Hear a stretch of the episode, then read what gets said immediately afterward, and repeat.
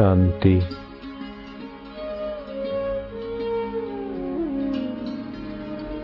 संकल्प और विकल्पों की संख्या कम होने से चित्त में भगवत सामर्थ्य आता है। कीर्तन के बाद चुप बैठ जा और बीच बीच में मन इधर उधर ना भागे इसलिए।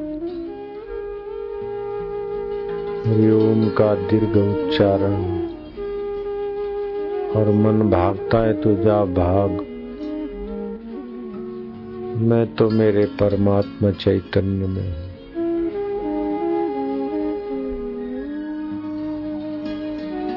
तो भगवान नारायण ने ओमकार मंत्र का सामर्थ्य खोजा है। इसलिए मंत्र जापक को प्रतिज्ञा करनी पड़ती है। कि अथ ओंकार मंत्र गायत्री छंद परमात्मा ऋषि। अंतर्यामी देवता, जो प्राणी मात्र का अंतर आत्मदेव बनकर बैठे हैं, सच्चिदानंद इस मंत्र के देवता है। इस मंत्र की 120 मालाएँ जप करे। अर्थ सहित, एक साल के अंदर परमात्मा प्राप्ति। संन्यास उपनिषद में लिखा हुआ है, नीच कर्मों का त्याग करते। अगर सात सप्ताह के लिए 120 माला जप करता है और खीर बनाकर सूर्य को भोग लगाता है, और अंतर्यामी परमात्मा को प्रसाद का भोग लगाकर पाता है तो सात सात जन्मों की दरिद्रता से पिंड छूटने लगता इस ओमकार मंत्र की शाब्दिक शक्तियों की महिमा पाणिनि मुनि ने गाई, उन्नीस फ़ायदे होते। रक्षण शक्ति तुम्हारे अंदर छुपी है, इस ओमकार का उच्चारण करने से रक्षण शक्ति की ऊर्जा आपकी जागृत होती। गति शक्ति का विकास होता है। उज्जवल कांति और आभा आपके जीवन में चम चम चमेगी। और चौथी है शक्ति, प्रीति शक्ति। आपकी प्रीति शक्ति जागृत होगी और प्रेम भगवान को प्रकट कर लेता है। सर्प विशेले जहरी जंगली सांप को मैंने प्रेम से देखा और फिर उसको उठाया, सांप ने मुझे काटा नहीं। मैं यूँ अतिक कंधे पे ले चला उसको। प्रेम की निगाह बहुत प्यारी, क्योंकि प्रेम सभी की मांग है। परमात्मा का दूसरा नाम है प्रेम। ये आजकल जो लवर लवरियों का प्रेम, वो तो काम विकार है। प्रेम तो श्री राधा जी जानती है मैया, और प्रेम श्री कृष्ण जानते श्री राम जी जानते हैं और भगवान के भक्त थोड़ा बहुत जानते तो आप इस ओमकार की उपासना करोगे तो आपकी प्रीति शक्ति जागृत हो।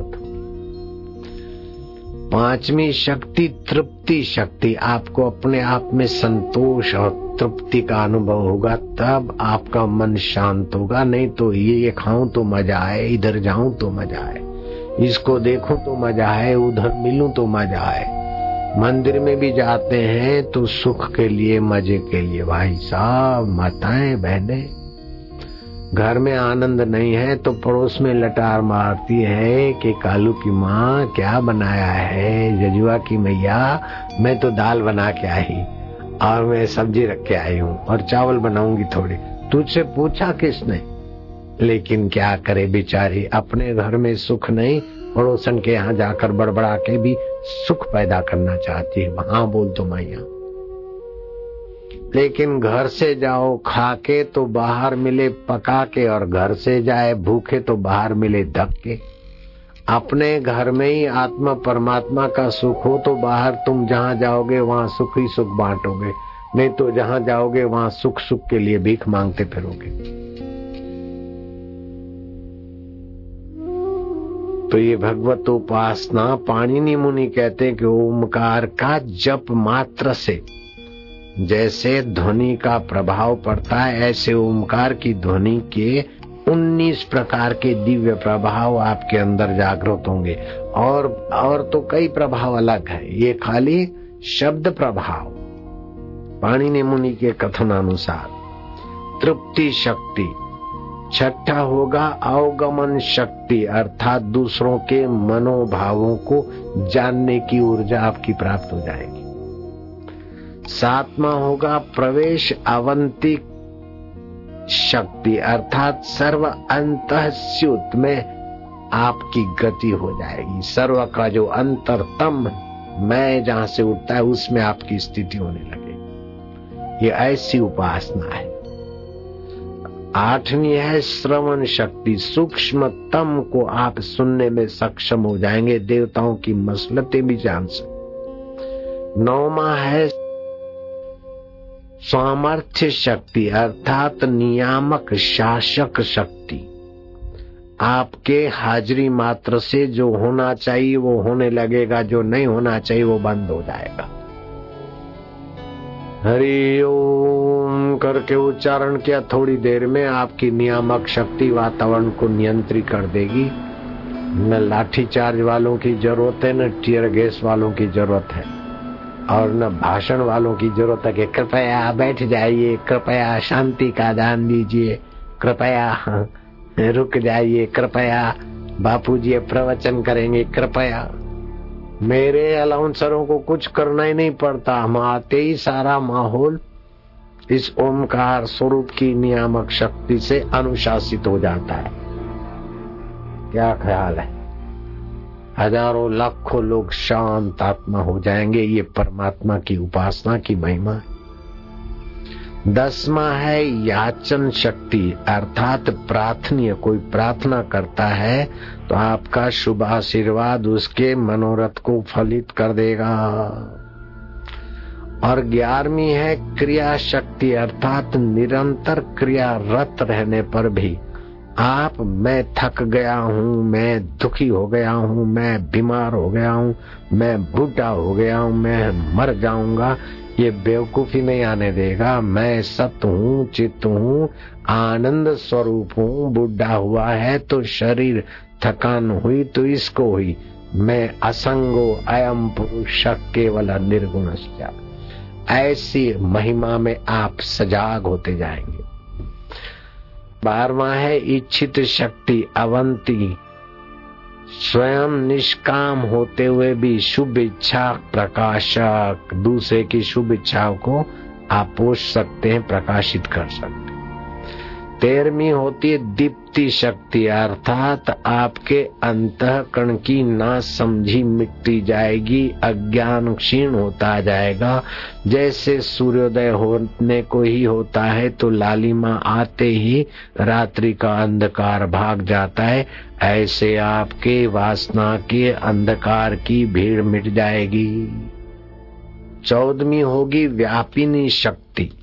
अर्थात आप दृष्टि डालेंगे तो सबको महसूस होगा अपनत्व का।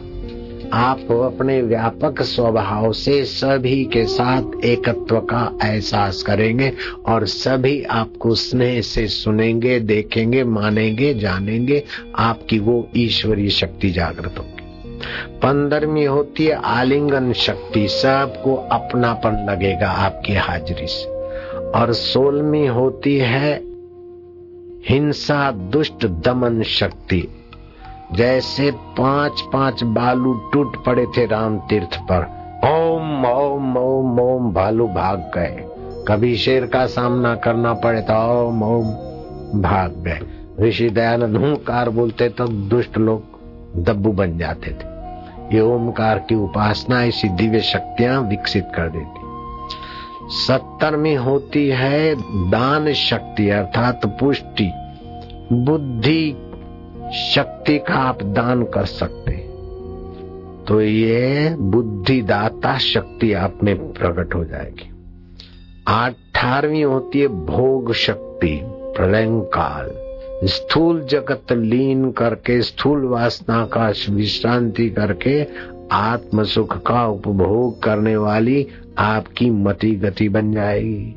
और उन्नीसवीं होती है वृद्धि शक्ति अर्थात प्रकृति संवर्धक संरक्षक धर्म की संस्कृति की रक्षा करने का सामर्थ्य आप में टमटमाने लगेगा।